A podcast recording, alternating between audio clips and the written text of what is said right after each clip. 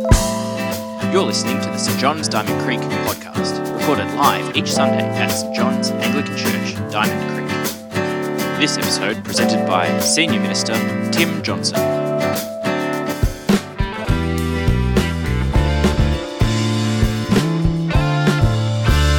So, our Bible reading tonight is finishing off Philippians, which we've been looking through over the past several weeks. So, we're going to be reading from Philippians chapter 4, verses 1 to 23. And you can find that on page 953 of the Bibles in the pews. Or if you'd like to follow along on online or on an app, you can do that as well. Therefore, my brothers and sisters, you whom I love and long for, my joy and my crown, stand firm in the Lord in this way, dear friends. I plead with Euodia and I plead with Syntyche to be of the same mind in the Lord. Yes, and I ask you, my true companion, help these women, since they have contended at my side in the cause of the gospel, along with Clement and the rest of my co workers, whose names are in the book of life. Rejoice in the Lord always.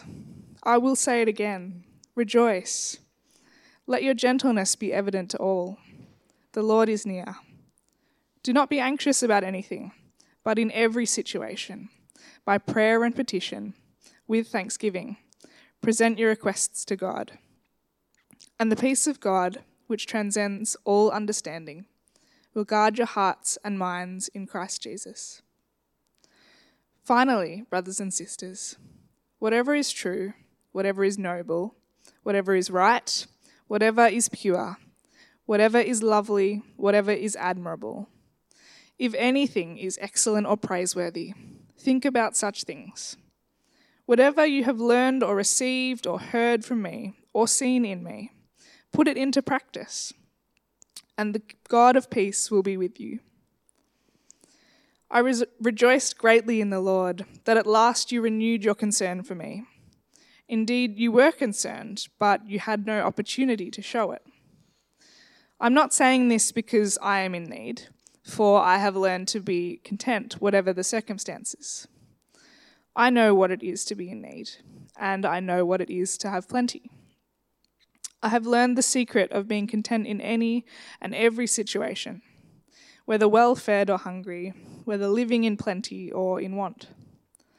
I can do all this through him who gives me strength. Yet it was good of you to share in my troubles. Moreover, as you Philippians know, in the early days of your acquaintance with the gospel, when I set out from Macedonia, not one church shared with me in the matter of giving and receiving, except you only. For even when I was in Thessalonica, you sent me aid more than once when I was in need. Not that I desire your gifts, what I desire is that more be credited to your account. I have received full payment and have more than enough. I am amply supplied now that you have received from Epaphroditus the gifts you sent. They are a fragrant offering, an acceptable sacrifice, pleasing to God. And my God will meet all your needs according to the riches of his glory in Christ Jesus. To our God and Father be glory forever and ever. Amen. Greet all God's people in Christ Jesus. The brothers and sisters who are with me send greetings. All God's people here send you greetings, especially those who belong in Caesar's household. The grace of the Lord Jesus Christ be with your spirit. Amen. Thanks, Mez. Uh, good evening, everyone. My name's Tim. Uh, I'm the senior minister here at St John's. And uh, we're going to have a look at that passage uh, together from Philippians 4. So I'd encourage you, as always, to have it open, uh, page 953. Uh, and particularly today, you'll need to have it open because we're going to move through it fairly fast at one point, and I'll need you to sort of follow along with me. So grab it now, page 953. Um, I think I'll always count it a privilege to have observed the way that Dawn Walther died. Uh, Dawn was a lady at the church where I went to when I was in youth group uh, and as a young adult as well. And uh, she was this older Christian lady in the church who took a real interest in young people And uh, in the weeks leading up to her death, she actually wrote letters to us, um, personally addressed letters to encourage us as followers of Jesus to keep sticking with Jesus, uh, to keep standing firm with Him. And although the cancer slowly ravished her body, uh, it was like her Christian faith seemed to shine out all the more in her life. As her body diminished and got less, uh, her Christian character, her hope, and her joy shone out more where compared to her, her body, which became more and more frail. Uh, she was full of hope. She was confident that she was going to a better place. Uh, and she was really eager to see Jesus who she'd followed for years and years and to see him face to face. Now, to a guy who was in his early 20s at that point, that had a very, very powerful impact on me. Uh, it was a great model to me of what it looks like to be a follower of Jesus and stick with Jesus for the long term, to really stay with him and not just sort of hang in there, but to continue to grow and to remain active and vibrant and invested in the lives of other people in the church uh, as an older Christian person. Uh, maybe you've got your own dawns in your life uh, a parent or a grandparent, uh, people uh, in this church or in other churches that you've been part of, uh, a friend or a mentor who really modeled to you and invested in you and showed you what it looks like to be that sort of follower of Jesus in the long term. Someone that you looked at and you thought, yeah, that is what I want to be like. When I am that age, when I've been following Jesus for as long as that, that's what I want to look like. Uh, someone that you've said to yourself about, you know, when, I, when I'm facing death, that's what I, that's the way I want to do it. That's the sort of hope and confidence and joy that I want to have when I'm at that point. Uh, it's one of the big challenges, isn't it, of being a follower of Jesus, uh, is sticking with it for the long term. Um, all of us here are at different points in our journey. Some of you may not yet be followers of Jesus. You may be here tonight because you're kind of interested in learning what church is about or what Jesus has to say, what he might mean for your life. And it's great to have you with us. You're very welcome. We encourage that sort of exploration and we want to try and help you uh, think about that. For other people, you might be very new as followers of Jesus. You've only started following him, it's a fairly new thing, you're learning lots. Uh, others here might have been following Jesus for a long time. We're all at different points. But the challenge is how do you keep on going? How do you keep on moving towards Jesus? How do you keep on growing through all of life? Because uh, we've all seen plenty of counterexamples as well. Counterexamples to people like Dawn, people who follow Jesus for a while but then give it away. Maybe you can think of people that uh, you're in youth group with or that you grew up with who uh, were following Jesus and they've given it away. When I look back at the youth group that I was part of in that same church that Dawn was a part of, I go through the list of people who are in youth group with me, and most of them aren't still following Jesus. Most of them have given it away. Only a handful of us are still at it. Or maybe uh, you can think of people who, know, when they get older, they don't sort of grow in terms of joy and godly character, but they more become bitter and twisted and self obsessed rather than developing and becoming more and more like Jesus in the beauty of his character and putting it into practice in their own lives.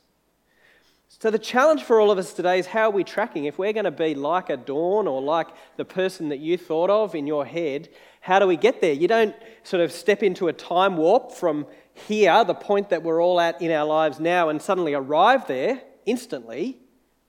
It's a journey, it's a process, it's little steps and little decisions week by week, day by day, year by year, where you're growing and developing and becoming more like Jesus and putting things into practice in your life.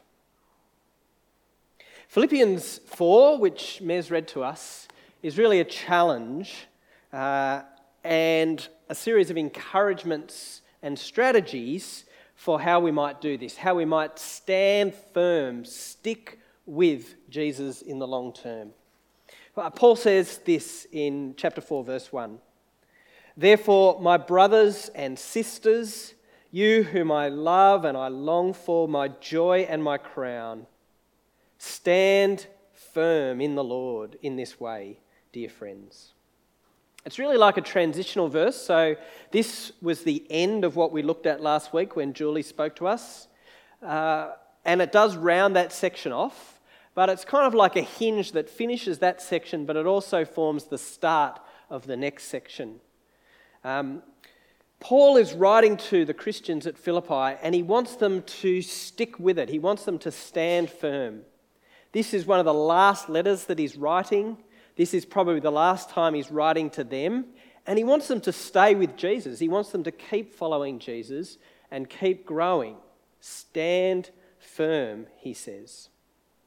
And so, in what follows in this chapter, it's a bit like a, a shotgun approach where there's bang, bang, bang, bang, a series of things that one after the other hit us about what standing firm looks like and how we can do it. And one of the challenges with this passage is there's so much good stuff in here, it's really hard to fit into one talk. It's probably kind of seven talks worth because Paul's got about seven points that he makes all in a row.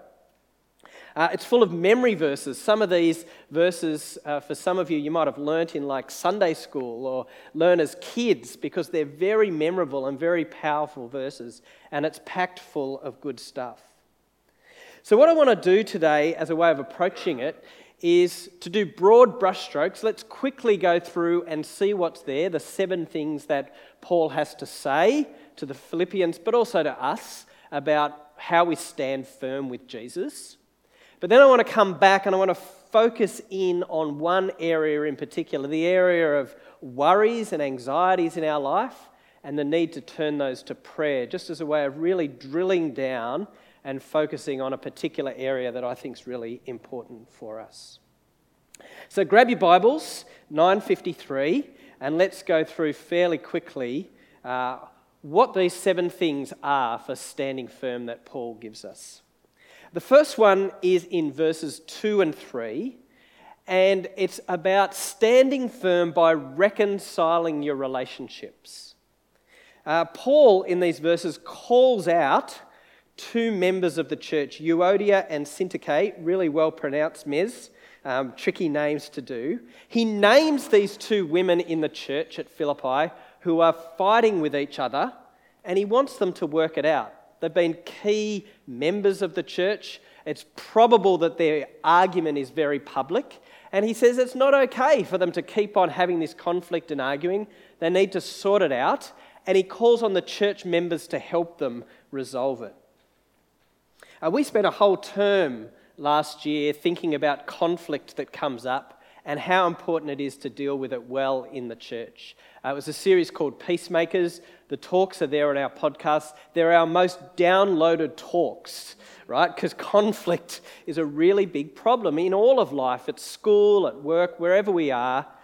And it can really undermine our following of Jesus. When there's fights in the church, people often leave if there's problems and conflict that just don't get sorted out, it can undermine following Jesus. So, this is really important stuff. Stand firm, Paul says, by working out your relationships. Deal with them. Talk to the person you've got a problem with. Stand firm by reconciling those relationships. Second thing he says is stand firm by rejoicing. That's in verse 4. And as we've seen, rejoicing or having joy in our lives is a really key theme in this letter. I said in the first week when we started Philippians that it's like this picture book that I've got that I read to my kids, where there's these yellow ducks that you've got to find on every double page of this kids' book. And joy or rejoicing is like that in Philippians. Every single section that we've looked at through this series has had the word joy or rejoicing in it. And standing firm in the Lord means rejoicing in who God is in all of the circumstances of life. It doesn't mean that life's always going to be good. Life has good bits and it has bad bits. Paul's writing the letter from prison. His circumstances are pretty lousy. And yet, in the midst of it, he encourages us to rejoice in the Lord. Notice that he doesn't say, rejoice in what's happening in your life, because what's happening in your life might be lousy and terrible. He says, rejoice in the Lord. That whatever's happening in your life, focus on who God is, focus on his character, focus on the promises that he gives us, focus on what he's done in your life in the past, and rejoice in him because he is the same yesterday and today and tomorrow. And that is a really important way to stand firm is to remind yourself of who God is, what he's done, and his goodness to us. Stand firm by rejoicing in the Lord. The third thing Paul says is stand firm with gentleness, which is about the way that we treat other people and relate to other people. It very strongly relates to something that we looked at earlier in the letter of Philippians humility. We spent a week sort of thinking about humility, and gentleness is a very similar concept. It's about restraining our own power, maybe not always insisting on our rights in order to serve other people and love other people. Treating people with gentleness and not sort of forcing our power through all the time. Now, the only way you can do that uh, is by paying attention to what he says immediately after let your gentleness be evident to everyone. The Lord is near, right? Which is reminding us that Jesus is with us so that when we go into situations, we can act with gentleness, knowing that Jesus is there to help us and to strengthen us. But it's also got that sense of Jesus is near in the sense that Jesus is coming back, and it could be any time. Jesus is going to put the world to right. He's going to bring justice and restore everything. And so we don't have to always insist on getting our own way, having our own power, insisting on our own rights, because Jesus will sort it out in the end. We're not going to be sort of left in a situation where Jesus owes us because we did these things and we uh, never got what we deserved or something like that. No, Jesus will know the situations we've been in and what we've done so we can afford to be gentle rather than having to always insist on having our own way. The next things in verses 6 and 7 are standing firm by praying, but I'm going to come back to that. Then verses 8 and 9, he says, Stand firm by getting your thinking right. Um, stand firm with excellent thoughts. What we think about actually shapes our actions.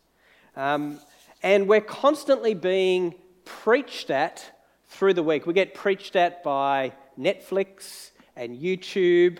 Uh, uh, what we read in the newspapers, if you know what a newspaper is, um, television, billboards, friends, people at uh, school, at work with their different opinions.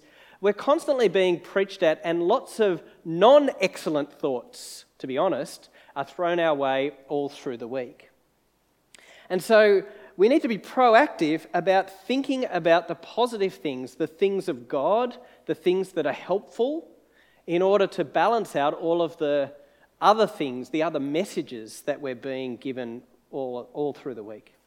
Uh, Julie spoke about this a bit last week. Uh, Julie reminded us that it's important to think about what we think about, that the idea of mindfulness that is uh, so common is actually God's idea in the first place, that God wants us to meditate on His Word.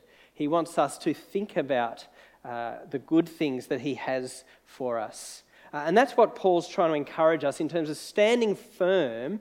We need to make sure that we are reflecting on things that are true and right, noble and excellent, the things of God, rather than other things that can just fill our mind with garbage. Then the last two uh, points that Paul has for us here relate to uh, this idea of money and a, and a gift that uh, has come from the Philippians to Paul. So, what's happened is that they've obviously sent some support and help to Paul, who's in prison, and they've done it through this guy, Epaphroditus, who's a member of their church, and he's taken the gifts so that Paul uh, has them. Uh, and there's two things here that Paul gives us, I think, about standing firm. The first thing is that uh, contentment is really important in terms of standing firm in our relationship with God. So, Paul, there's this funny dynamic where he's thankful for the gifts, But he says, Do you know what? I've had situations where I've had nothing, and I've had situations where I've had lot, and I've learnt the secret of contentment, being content in any and every situation. Now, I don't know about you, but that is a secret worth learning, isn't it? To be able to be content, whether you've got a heap of stuff or not much stuff, to be able to be content in any and every situation would definitely be a secret that's worth learning. Because it's so easy, particularly in a society like ours, which is fairly affluent, wealthy, that even when you get more stuff, you can just adjust your lifestyle and your expectations so that you're still not satisfied and you just want more. You kind of elevate the way that you live so that it increases as you've got more stuff, more money, more things coming in. And so you remain constantly unsatisfied and discontented even though you've got more and more. But Paul says, no, you've got to be able to learn to rely on God, to have your contentment in Him rather than in the material things that you may or may not have, because that's going to disappoint you and leave you unhappy. Standing firm with God means learning that secret of contentment. And then the last thing he has to say is that generosity is really important for standing firm as well. So, actually, the Philippians, as it turns out, are pretty poor people, and yet they've been really generous in helping and supporting Paul. Uh, so, you find out when Paul writes another letter in the New Testament to the Corinthian church uh, that Paul says the Philippians, who are part of Macedonia, that area of the world, actually don't have much money, and yet he shames or he tries to shame the Corinthians, who are really wealthy, by comparing how generous the Philippians and the other Macedonian churches have been uh, to the Corinthian churches. So they have been really generous in the way they've supported Paul, they've given to him, they've also given to other Christians who are really even worse off than they are, and they've been generous in the way that they've done it. And Paul says, ironically, you actually get more back when you're really generous and give it away. He speaks about uh, things being credited to our account. Uh, he speaks about the things that we offer are like this great smelling sacrifice to God. There's a sense in which spiritually we get back heaps more if we're willing to be generous and to give away to others. It's a key part of standing firm in our relationship with Jesus, not holding on tightly to what we've got and becoming greedy, but being able to give it away and being generous. So that's really the broad brushstrokes. These seven things, bang, bang, bang, like that shotgun uh, that I spoke about, that Paul encourages us to stand firm with. But I want us to really focus and drill down on one area in particular and think about how that might apply to us. And that's the verses 6 and 7, uh, which speak about anxiety and worries in our life and prayer as a response to those things. So, verse 6 starts with the command do not be anxious about anything. Uh, other Bible translations say, do not worry. Do not worry. And it's an echo almost exactly of what Jesus says when Jesus is speaking in his famous talk, the Sermon on the Mount. He says, Do not worry about your life, what you'll eat or drink, or about your body, what you'll wear. Both Jesus and Paul say, don't worry about things, don't be anxious about things. But we all know, don't we, in the cut and thrust of life, there are plenty of things to worry about. And truth be known, we spend a fair bit of time worrying. We worry about the deadlines that we have in terms of our school assignments or uni or college work that we've got to do. We worry about deadlines at work and jobs and things that we've got to get done. We worry about our kids, our grandkids, and whether they'll be safe and the sort of future that they'll have.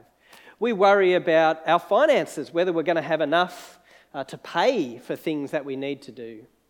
We worry about our health and whether we're going to get sick or whether that injury that we've received is going to affect the things that we've got planned for the future. There are all sorts of things that we worry about. Now, I think if you examine the sorts of things that you worry about, it can be really quite revealing about the priorities that we have going on in our lives. uh, because the things that we worry about often reveal what our hearts are set on and what we're truly desiring and seeking after uh, in life. Now, the things that we're thinking about and worrying about may not be bad things in and of themselves. Actually, they're probably good things in and of themselves.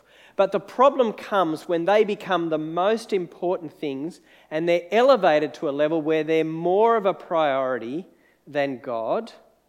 And we worry so much and we're so anxious about them. And what would happen if we lost this thing? Or what would happen if we never achieved this thing? Or what will these other people think about me? That they can uncover for us what we're valuing most in our lives. And it's worth, I think, each of us stopping and asking ourselves, even writing down a list what are the things that I find myself worrying about? Write it down. What are the things that constantly go through my head that I'm thinking about? Get a list of it. And then ask yourself the question what does that reveal about what my heart is set on? What am I worried about missing out on? What am I worried about not achieving? What is it revealing about where my heart is set? Again, the things that we worry about are not bad things in and of themselves, but if they become all consuming and cause us to worry, then um, they can mean that we're trusting in other things rather than trusting in God. And that's why we're being consumed by focusing on these things. Again, let's look at what Jesus has to say about this. This is uh, there's a parable, a story that Jesus tells about um, the word of God going out, uh, the sower sowing seed, and it lands in different types of soil. And only one type of soil of the four actually bears fruit, stands firm with Jesus, sticks it out with Jesus to the end. And especially revealing is one of the, the types of soil, um, the seed that falls among the thorns. So this is Matthew 13 22. Jesus says, The seed falling among the thorns refers to someone who hears the word, but the worries, same word again, the worries of this life and the deceitfulness of wealth choke the word, making it unfruitful. The worries of life and the deceitfulness of wealth, the trickiness, deceiving nature of wealth, go hand in hand in what Jesus is speaking about here. And he's saying that these things can choke us and stop us being fruitful for God. They can stop us standing firm in our faith. So, this is kind of diagnosing the problem. Our worries and anxieties, what they reveal about our heart, the way that they can deceive us and trick us and uh, get us into trouble. Okay, so that's the problem that we've been digging at. What's the remedy? What medicine should we take for this problem that we have? Well, that's exactly what Paul gives us in verse 6. Do not be anxious about anything, but in every situation, by prayer and petition with thanksgiving, present your requests to God. So, the remedy, the medicine for worries and anxieties is prayer. It's about laying the things that we're worried about, that we're anxious about, before God and telling Him about it, giving them over to Him. Uh, that's a great means, by the way, of undermining idols that we might have in our heart, because if we give these worries over to God, uh, we're turning to Him rather than to these other things instead. And it's a way of saying, God, you are God, and these other things are not. So I'm going to turn my worries over to you and give them to you, recognizing that you are in charge and that you are more important than these other things that I'm spending time worrying about. Um, this verse has become a very precious verse to me personally. It's one that I've memorized and I have to have keeping on going through my head constantly because I worry. I find myself, uh, myself uh, often awake in the early hours of the morning. I wake up in the middle of the night and I'm worrying. I've got my mind churning over all of the things that I need to do, the problems I need to solve, things that I need to think about, stuff that I've got to get done. Uh, And it's, and it's all there. It's, it's often to do with church stuff, you know, things that I've got to organise for church, things that I want to see happen here at St. John's. Uh, and that's good, right? Because we want to have a healthy church, we want to have a growing church. And yet it also reveals a dangerous idol, right? Because I want to be a successful leader, I, I want to be the leader of a church that's doing well. Uh, idols are slippery suckers, right? There's good stuff usually there, good and bad motives mixed together. And let's be honest, at 3 or 4 o'clock in the morning when I'm trying to solve problems, I'm not at my best. And often things that seem unsolvable, the biggest problem in the world, when you look at them in the cold light of day, what was I even worrying about with that thing in the middle of the night? It was not worth worrying about. It's actually much easier to solve when you look back on it. You're not always at your best. You're not at your best at that time. And so, what I need to do, and what I do do when I find myself in that situation, is I recite this verse Tim, do not be anxious about anything, but in everything, by prayer and petition, with thanksgiving, present your requests to God. I have to speak that and preach that to myself, to listen to that advice. And then I take the thing that I'm worried about and I say, God, I'm worried about X, whatever it is. And I want to give that over to you. You're trustworthy, you're in control. This is not a problem that cannot be solved with you. So I want to give it over to you. Please help me to stop worrying about it Please help me to go back to sleep and to leave it, and tomorrow we'll deal with it together. Uh, and often that means that I do go back to sleep and I'm able to leave it and give it over to God. Uh, as verse 7 of our passage says, the peace of God which transcends all understanding will guard your hearts and your minds in Christ Jesus. Uh, often, when we're able to give these things over to God to release them and give them to Him, uh, He does give us a sense of peace uh, in Him. Now, I just want to add an aside, really, and a caution, because we're, we're speaking here about anxiety, we're speaking here about worries. Uh, and I want to acknowledge that there are types of anxieties and levels of anxiety which really have an impact uh, in people's lives. And they're often more difficult to deal with. Anxiety is the most common mental health condition in Australia. Right? So, one in four people suffer from anxiety, one in three women, one in five men. Uh, so, this is a problem in this room where people are uh, struggling with levels of worries and anxieties that they can't deal with.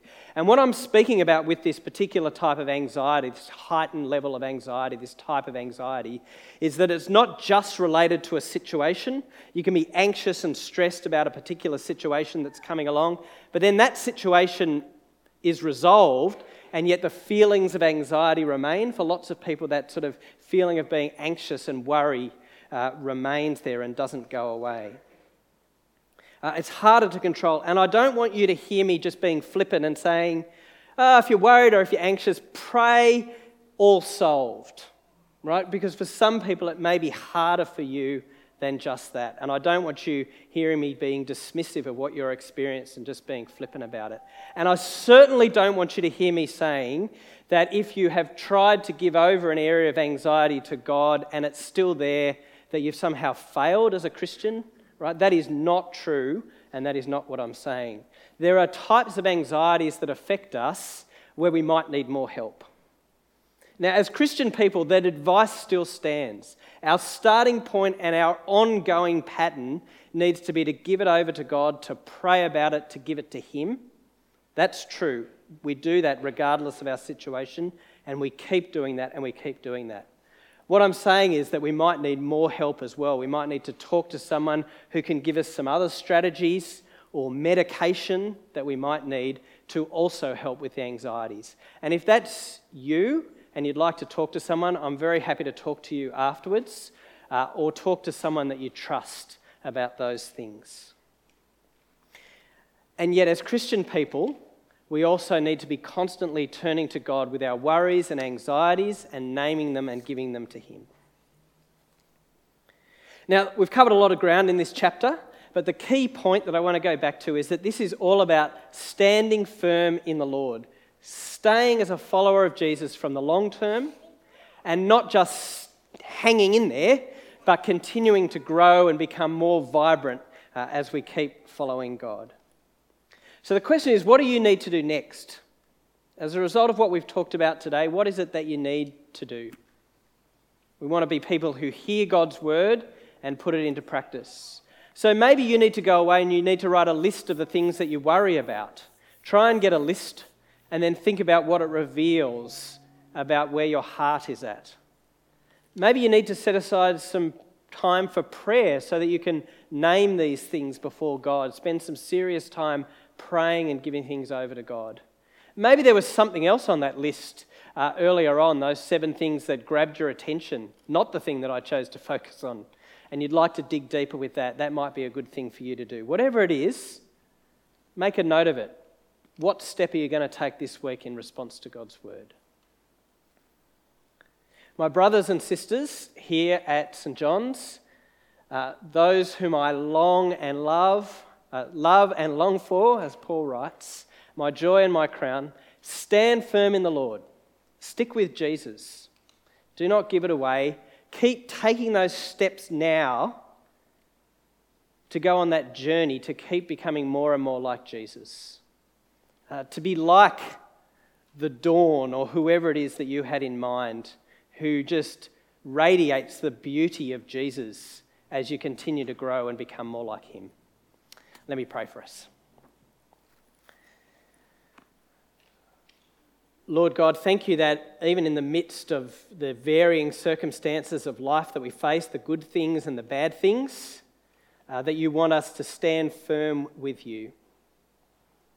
Help us to put into practice what we've heard tonight. Help us to be willing to turn over our worries and anxieties to you. And we ask that each one of us would have that peace that passes all understanding, and that you would guard our hearts and our minds in the Lord Jesus. And it's in his name we pray. Amen. Thanks for joining us. If you've got any questions about this podcast, connect with us on our website, stjohnsdc.org.au or at facebook.com slash stjohnsdc. Don't forget, you can join us live in Diamond Creek every Sunday at 9.30am and 6pm.